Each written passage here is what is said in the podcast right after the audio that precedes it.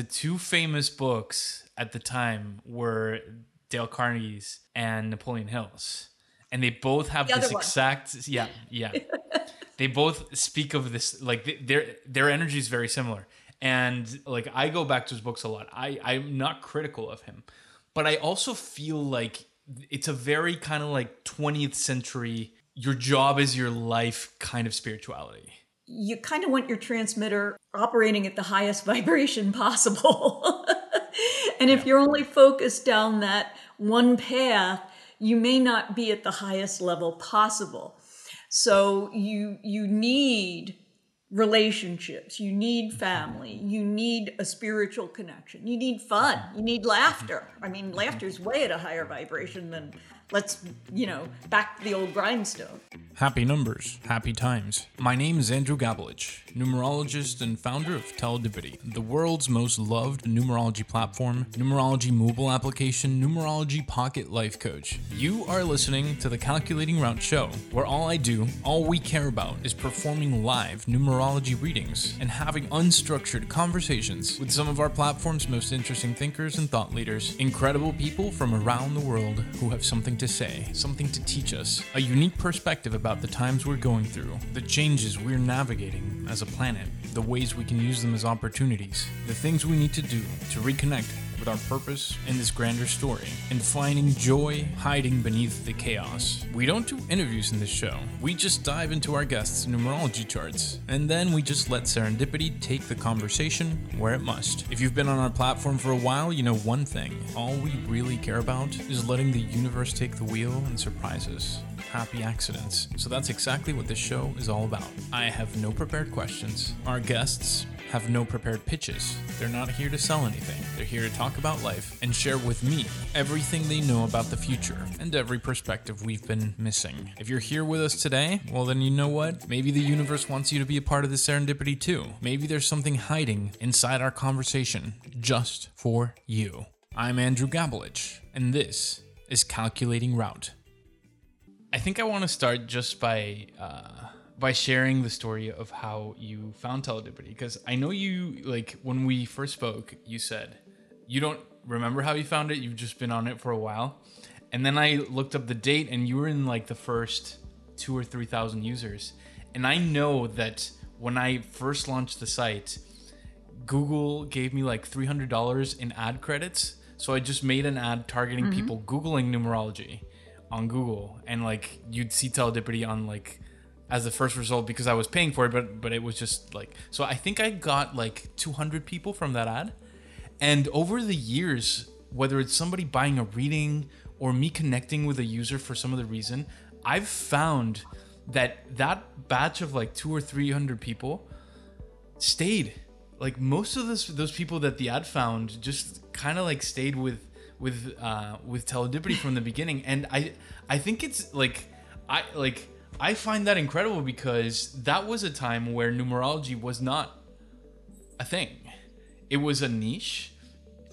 A few people. I think it still is, but I think because of the the kind of like new wave in astrology, more people know about it um, than they did before. But ba- back when the the site was launched in 2015, it was just kind of like a secret, or very few people knew it. And the fact that you were already searching for numerology content and that you had been connected with numerology for for decades and decades is fascinating to me. Where like Yeah. when did you discover it for the first time?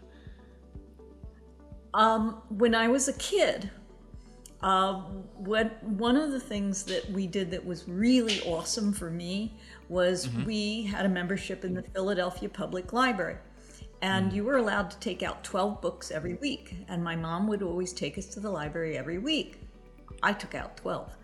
Uh, I read my way through everything, not just the kids section, everything. One of the books was a book on numerology. It was a very old text, um, probably one of the first English language books on numerology. And I worked my way through it, and I was very impressed with what I learned about myself and and life.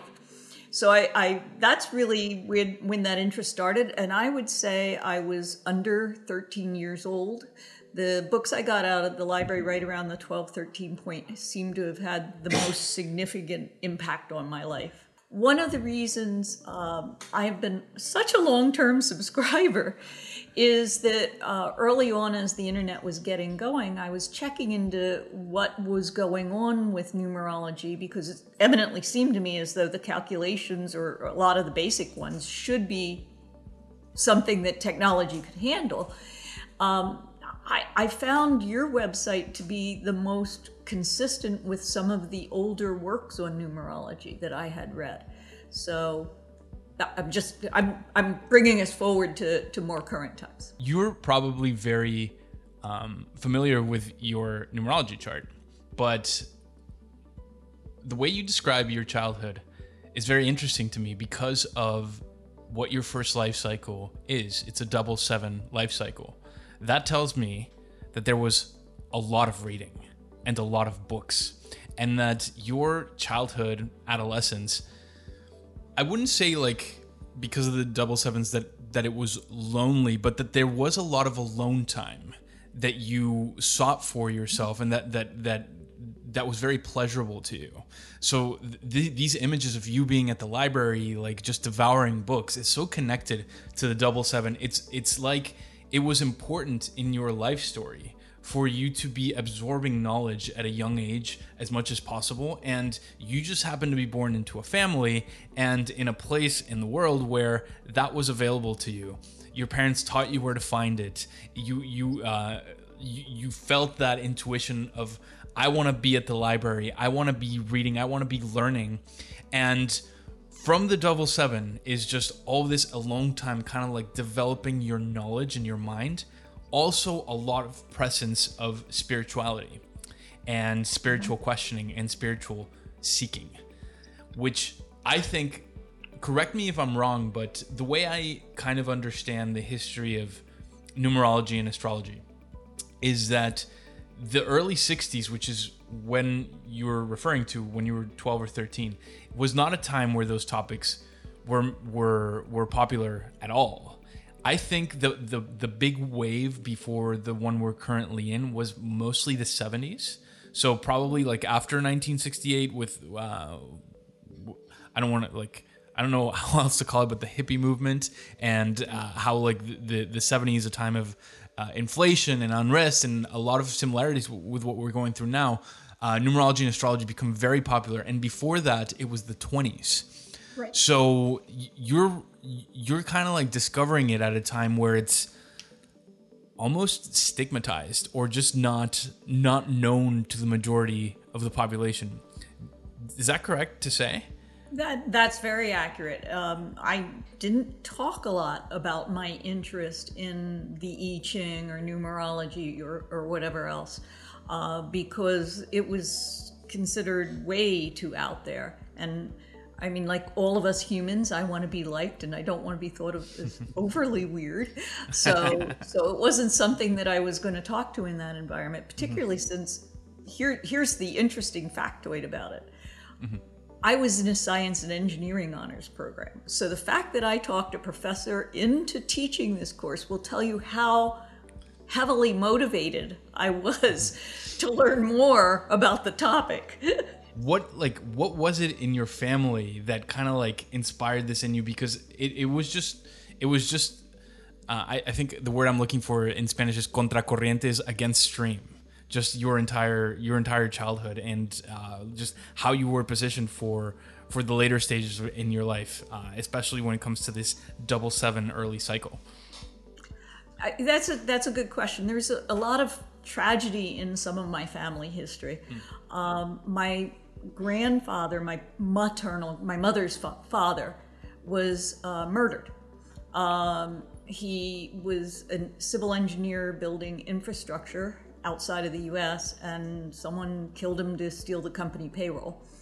My grandmother was in that country with him um, and at the time, my mom was three years old in the country, uh, and along with my aunt, who was probably about one, and my grandmother was pregnant with yet another.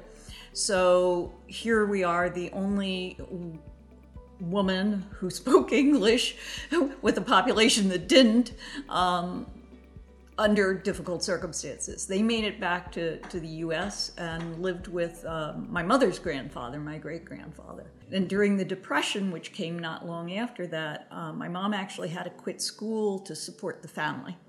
So um, she did, but she was very mo- motivated to better herself. And actually, uh, I was surprised to find out that she got a uh, MBA from a very prestigious um, business school.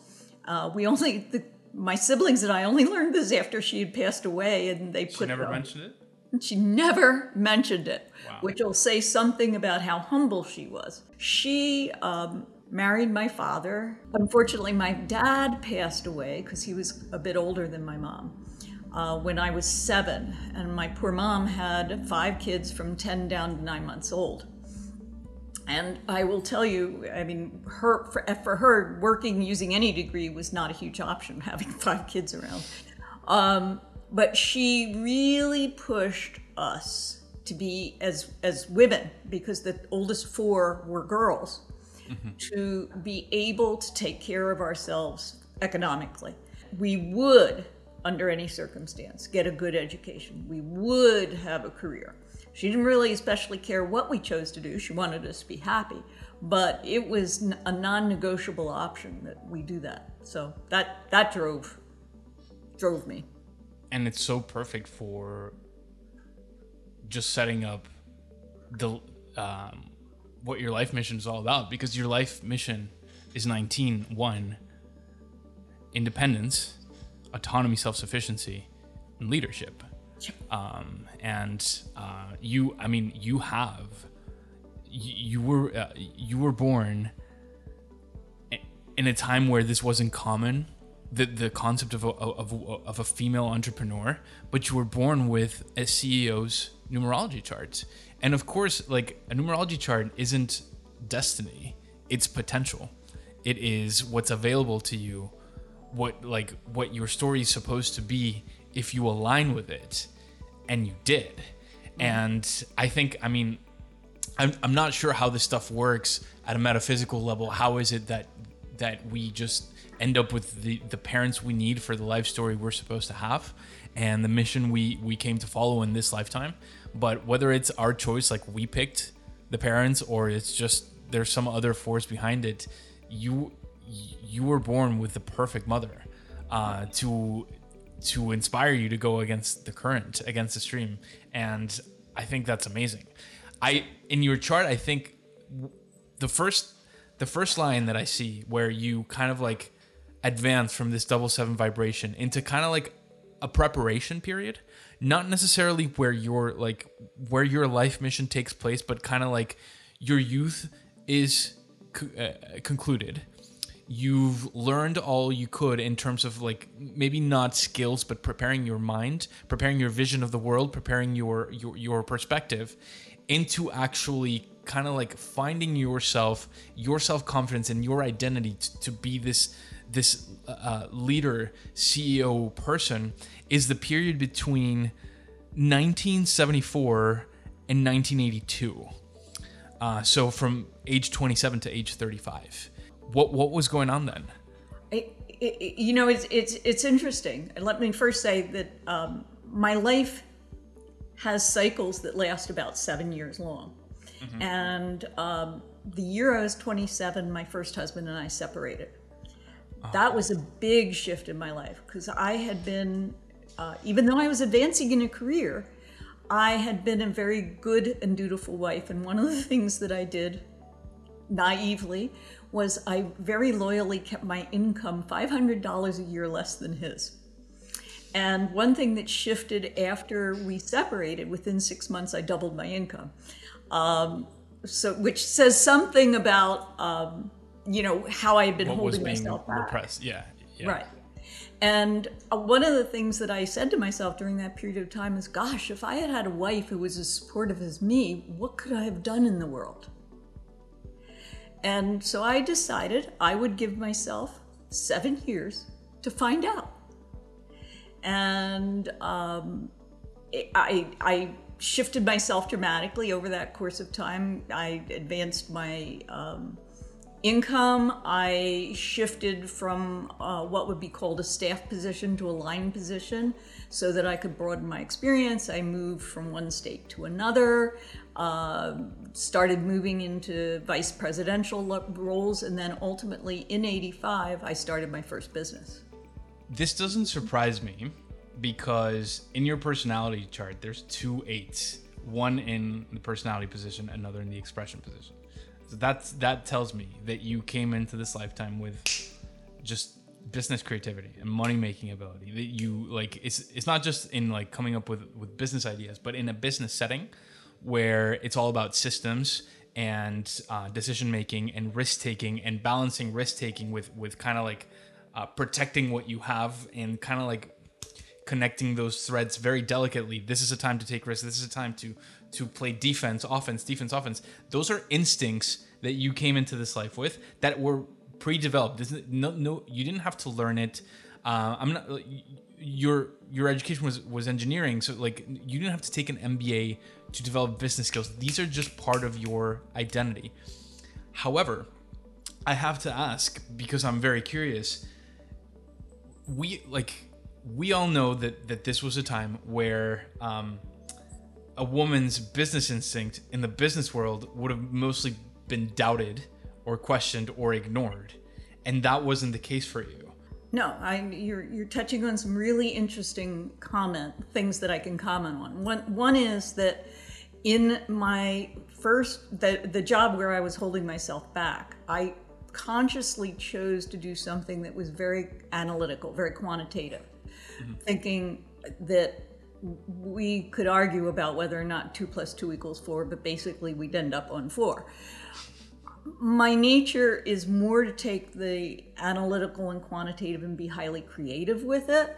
And I just tamped down that creative part entirely. And there were occasional times in those early years when uh, I had a um, male uh, superior be going down a bad path and I'd explain it. And if I got dismissed, I had to bite my tongue and not make a deal about it. Um, that was then. Mm-hmm. As I moved on, at the point where I doubled my income, I played the game a little differently. And this is something that I would recommend anyone who feels they're undervalued in a workplace consider doing. I I had four peers. The other three were male. And along the way, because we chit chatted with each other, I learned, even though we weren't supposed to, I learned that they were all making significantly more money than me. Did I run to management and say, eh, eh, eh, illegal? No. I figured a longer course was for me to do something so spectacular that they would want to pay me more. And then when we're talking about the something spectacular, I'd say, so, you like those kind of results from me? Want to see more? More money. and you and I was able negotiated like that. Yeah. Wow. And to your point about um, my being strategic, I will just say the CEO of one very large corporation once said to me, There were times when I saw you doing something and you looked like you were going to jump off the cliff to your sudden death. And then I'd watch and I'd get, you totally knew what you were doing. It was wired. So it is having your plan A, your plan B, your plan C, your plan D, and having dazzling results. And sadly, yeah, if you're being undervalued in the marketplace, sometimes you have to be way more dazzling than anybody else. That wasn't the the the normal, predictable, expected instinct of most people, most women at that time it isn't even today. And I would include men in that. Most people are uncomfortable negotiating salaries, uncomfortable talking about it, and they, they kind of like stay in what's given, and their choices to stick with it or to leave and find something else. It's not like most of us wouldn't be like, I'm going to turn this into what I want here um, when they feel like that. And I like, I mean, I don't face like 10 a tenth of the uh, of the um, of the issues women face in the workplace either back then or or now but I've felt invisible, undervalued in the workplace a million times, and my solution was always to just go and eventually start my business. I didn't I didn't I didn't do what you did. So it's not normal. I, I think it's a common of two things. I uh, in that period of time when I ran across numerology for the first time, another book that dramatically affected me was Dale Carnegie's How to Win Friends and Influence People. And I had my first job at 14. So I read it somewhere shortly before 14. And I yes. remember my boss was upset at me about something, and I used some of the techniques in the book, and it worked like a charm. And I, I thought, already resonated with it, but yeah. I was sold. Um, and that's one thing I need to say about what I was doing in terms of uh, negotiating things for myself. If you go at it stridently and demandingly and without a touch of humor and a smile, uh, it's probably not going to work. Um, you know, it, it really has to be done with a touch of um, pleasantness hmm. but you still have to get the point across. I thought I recognized those techniques from the books of the era because the two famous books at the time were Dale Carnegie's and Napoleon Hill's. And they both have the this exact yeah, yeah. they both speak of this like their their energy is very similar. And I think that was my first Napoleon Hill was my first entry into just this mindset. He gave me my confidence. No question mm-hmm. about it. And i like i go back to his books a lot. I i'm not critical of him. But i also feel like it's a very kind of like 20th century your job is your life kind of spirituality. Where i don't feel like that anymore and there's a lot of it like i feel like you could like you could take these approaches and just like think about how they apply to your social life to your romantic life to to resting to developing an identity outside of your career where this is very career focused. Um, and i don't like that part about it. I also from from these authors there's this kind of like this energy about like visualize the exact same thing that you want and give yourself a deadline and then become obsessed with it obsessed with it obsessed with it I used to like I followed those instructions for a while.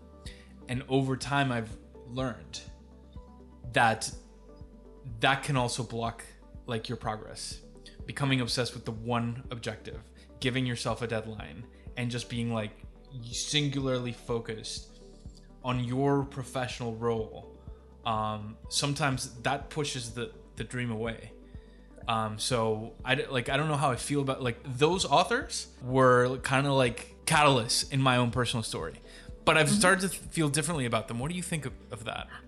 I, I am going to agree with you. I think the yeah. the I, I I followed Napoleon Hill's recipe strongly and decided it wasn't exactly for me. But where I found it particularly useful was in in the um, the transmitter concept that he talks about. Mm-hmm.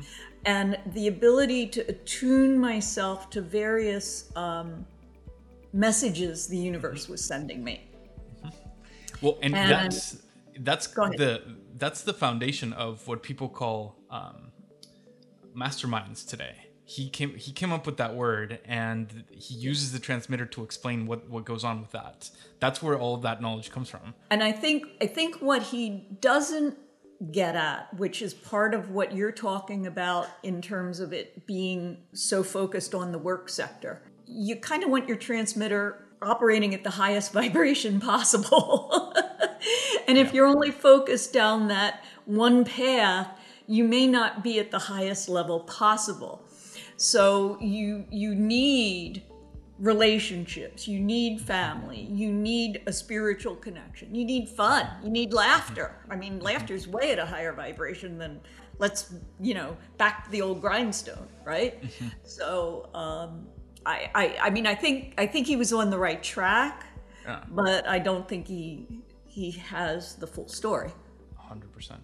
So tell me about how you quit and started your first business. So you you mentioned 1985, right. and what I see in your chart is around those dates is so this transition out of that kind of like VP corporate chart of, uh, chapter of your life. It begins it begins middle of 1980 with two very professionally unhappy years where it stopped being fun, it stopped working, and there would have been some power struggles, some professional conflict, and some an increased sense of being invisible in the workplace at a higher like at, a, at like like the volume of everything you didn't like really started going up. So we're talking age 33, 34, 1980, 1981, first half of 1982. And you don't launch your business until 1985, but I think that's that's the seed that pushes you away from that life. Yeah. Um, is that accurate? So accurate. Uh, the 18 month period from, from 1980 to 18 months later, I worked for a company that has a very good name. There were many things about working with the company. I stayed as long as I felt I had to to have my resume look good. Mm-hmm. But I will tell you, I pretty early on was sure not the company for me. I learned more about how not to manage people than how to manage them.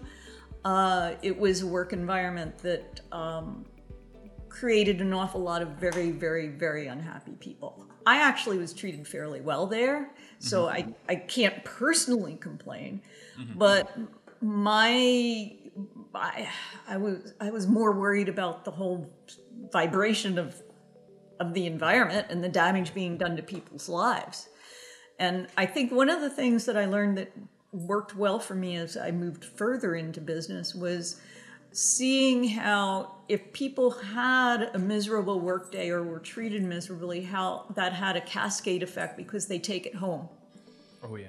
Oh yeah. And then that those people take it out and it, it, spreads out. In other words, it's it's not a good thing. Mm-mm. And I it, it was good for me to see that because I don't think I would have naturally gone down that route, but it was good to know to avoid it and keep an eye on myself so that I didn't create that environment.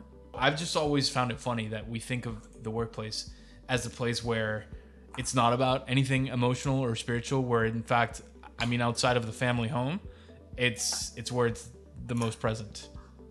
Well, you spend a, more time there. And I'll make a comment that one of the things that I did at, at various points in my life, really not even as a business, but from people that knew me well and, and thought I hired well. Um, my my dis- recently deceased husband, as a good example, he he had a hard time hiring employees that ended up working out well f- to work directly with him. I mean, he had 250 employees, so it was it wasn't all of them. It was the direct reports.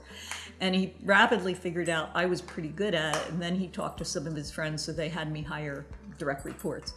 Um, and here is advice I'll give to either side whether you're looking for a job and want to be happy at work, or if you're looking for people and want them to work perfectly for you. Know something about your family history. Are you someone who hated your dad?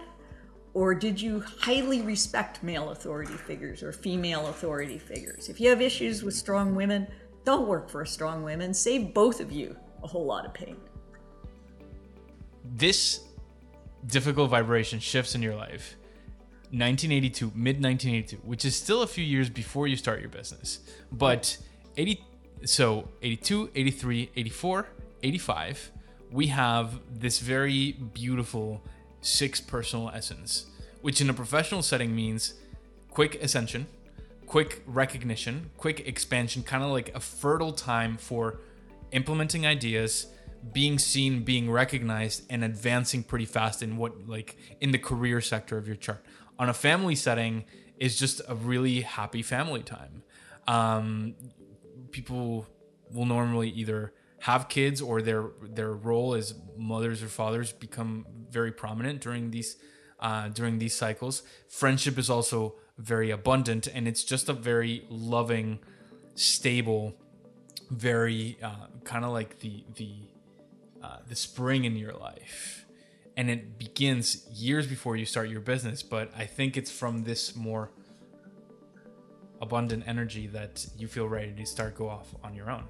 I would say it was not golden years in terms of it having be life exactly the way I want it, but it was a very good time for me. And another thing that happened that was really important for me, and I started this in, well, it, it would be right at the end of that period, 84, late 84. Um, I learned about the personal growth movement.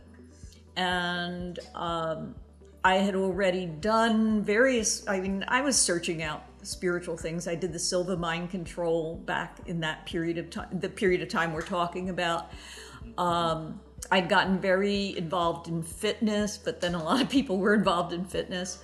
My version of fitness was not so much hanging out in aerobic studios, which is what a lot of people were doing, yeah. but I, I, was doing other things. I was running and playing racquetball and weight training, which again, women, when I started weight training, there weren't a lot of women doing that. When I started running, they hadn't even invented running shoes.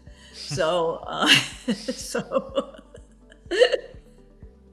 uh, the the courses or the website that you're focused on right now i know it's about like there, there's a big component of it that is about moving into retirement on the financial side of things but is it also about like the biological um, taking care of your body side of things too it's actually much more on that side. Oh, uh, I didn't, okay, okay. Really? Yeah. No, it, I'm I'm not going to pretend to be a financial planner. Actually, um, although you know obviously in my background there's that numeric side of things but no i'm, I'm more concerned about having people age smart and age happily and so that means there's a whole mind body issue that's involved in that which uh, is both focusing focusing on what you could call the spiritual side of things but if you have an aversion to that term then we'll call it the mental side whatever whatever works for you um, and then also working on helping your body be as young as possible. Like one of the things um, that, and we make it accessible. One, an example is, is I, I don't tell you to go beat yourself up in the gym. I actually used to work out way more in gyms than I do today. Uh, and I'm as fit or fitter than I was back at that time. And there's little things you can do in even as small as three minute bites that will both help reverse the clock on aging and also have you be fitter. So why not go for the double whammy? And there's other things we we um, can help you determine for yourself because it's always very personal to help your mind be a better place. Right? Pardon? It's for any age. Like this advice worked for me too. That's it. In, in yeah. fact, some of the courses we have, one of one of the ones we have is is um, vibrant vitality, which is perfect for anybody. Um, and and other ones for people who aren't yet at retirement who are either feel starting to feel their age. Their body may be aching a little if they're out on the tennis court or playing golf uh, and they just don't have the energy sustained throughout the day. Um, and they're aware retirement may be down there a decade or so. So it's like how do i sustain myself so that i you know at the top of my game until i decide that it's time for me to retire? Well, so, and, and actually, going back to my youth, um, part of how I got committed to this whole topic is I had the luck to work in the library of a large pharmaceutical company. Mm-hmm. My job was supposed to be putting books back on the shelf. Um, but no one and read it. reading them. Yeah. And I'm reading them. So I read I figured I'll learn stuff to help me through life. And one of yeah. my biggest conclusions was that if I wanted this brain that I liked so much to keep functioning into old age, I darn well, I, you know, most girls in the 60s were pretty much couch potatoes. Mm-hmm. The idea of girls doing anything fit or playing girl sports or any of that was to come later. And uh, so I wasn't physically active. I, I had, you know, the, probably the one thing most girls my age did was either be a um, cheerleader or a majorette. And I was a majorette. Um, but I, I really wasn't very, very, very active. And uh, that summer, uh, that's when I started running. Uh, it's when I started playing around with weightlifting. Um, not because I wanted to be bodybuilder. I, it's not the look I want for myself. It had mm-hmm. a lot more to do about me aging well, which kind of weird for someone who's 18 years old to be thinking that far ahead but hey not yeah not for somebody with your personality and i think i think this uh, many people with very highly tuned spiritual leanings eventually end up in this question of of extending life. Uh, it's very commonplace to end up. I like. I don't feel that curious about that topic. Um, I don't like. I mean, I've definitely become healthier over the years than I used to be. I, I used to smoke a pack a day. That was ten years ago. But like, yeah, I don't know. Like, I don't feel like like that that topic is calling me yet. But I know there's a lot of people in my spaces who swear by this, like uh, extending life and um, making it go into whenever. So yeah. Mm-hmm. Yeah. Well, I, I, will comment personally. I'm not afraid of death, but I'm not yeah. seeking it out tomorrow. Um, I, I kind of feel like I um, have a lot to give still, and that I want to. I want. I want to share that with people because yeah. I've learned a lot with all that reading. and that, no matter how spiritual you are, I think it can only be scary in the beginning, and then you learn how to use that fear for enhancing your life or making it as best as it can be. So. And also conduct your life so that whenever the end comes, there you don't have any regrets.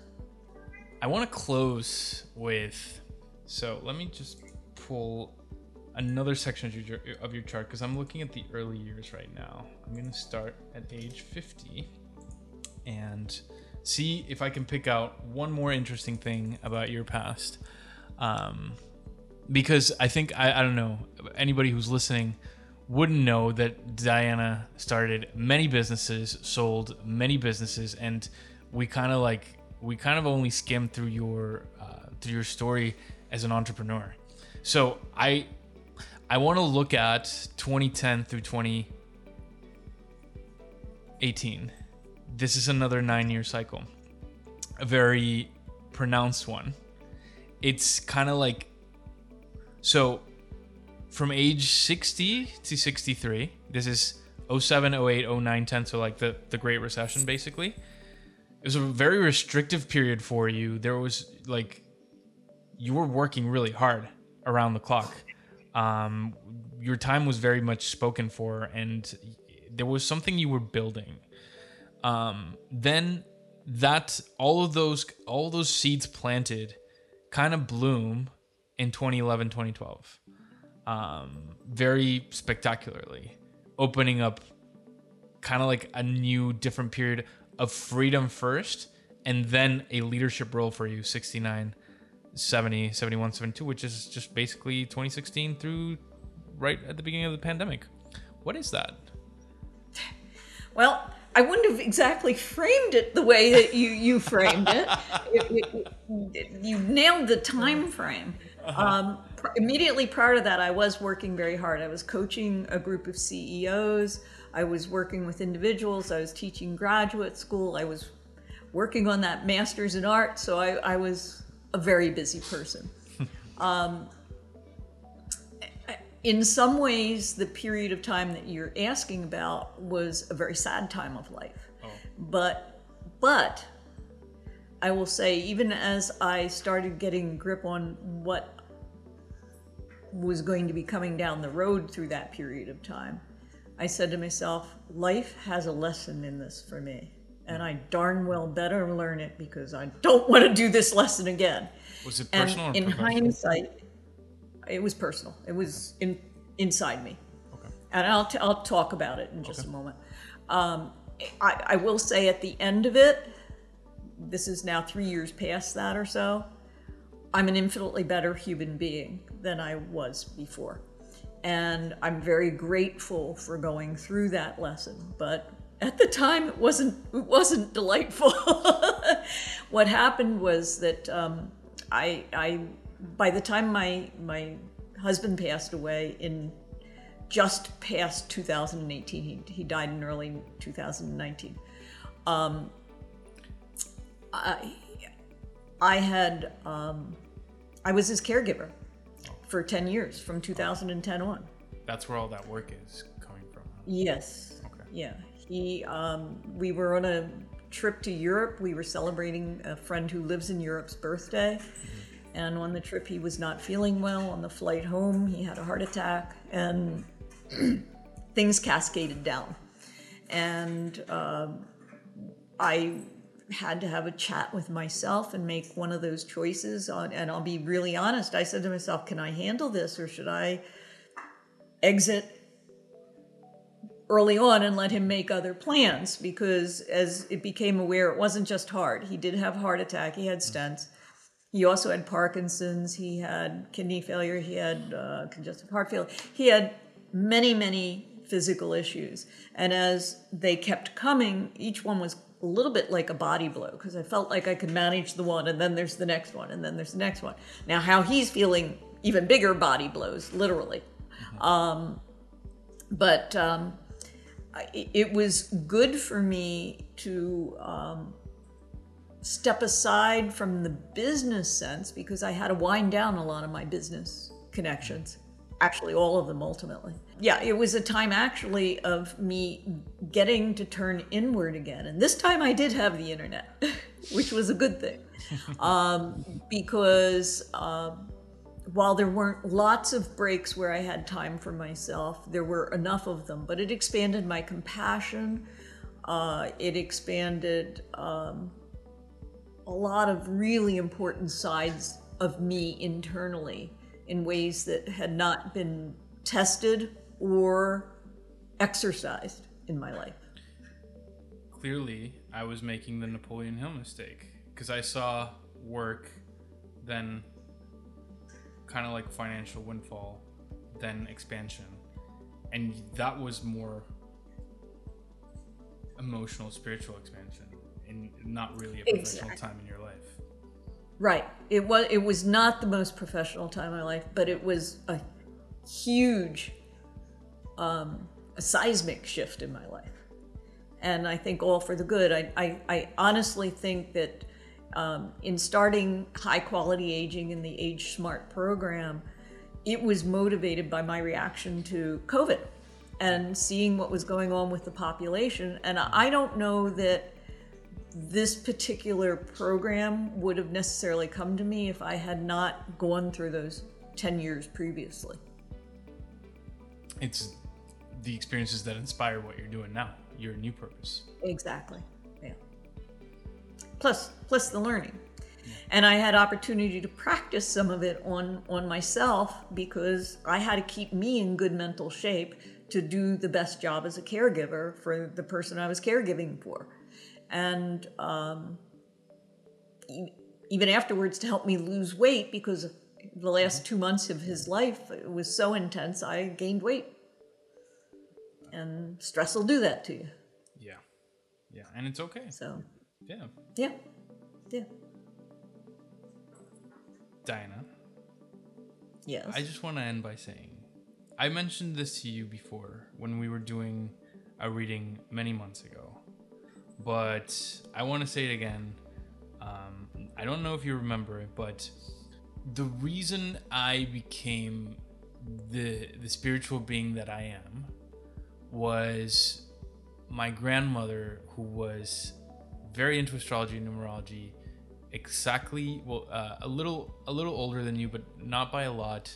Um, also at a time where it wasn't really known to many people, had the exact same very similar numerology chart to you.